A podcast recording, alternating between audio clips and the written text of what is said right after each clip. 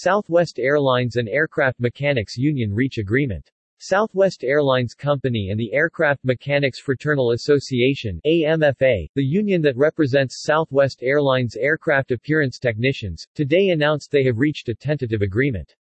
Our appearance technicians contribute to Southwest's success every day, and I am proud of both negotiating committees for reaching an agreement that rewards our employees for their continued hard work, said Adam Carlisle, Vice President Labor Relations at Southwest Airlines.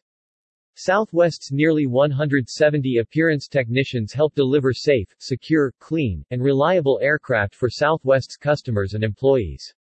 AMFA will communicate to its members the details of the tentative agreement and the ratification process.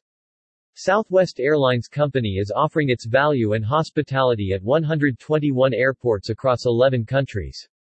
Having celebrated its 50th anniversary in 2021, Southwest took flight in 1971 to democratize the sky through friendly, reliable, and low-cost air travel and now carries more air travelers flying non-stop within the United States than any other airline.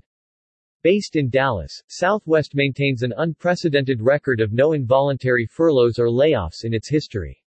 The Maverick airline cherishes a passionate loyalty among as many as 130 million customers carried a year. Airline's formula for success brought industry-leading prosperity and 47 consecutive years of profitability for Southwest shareholders.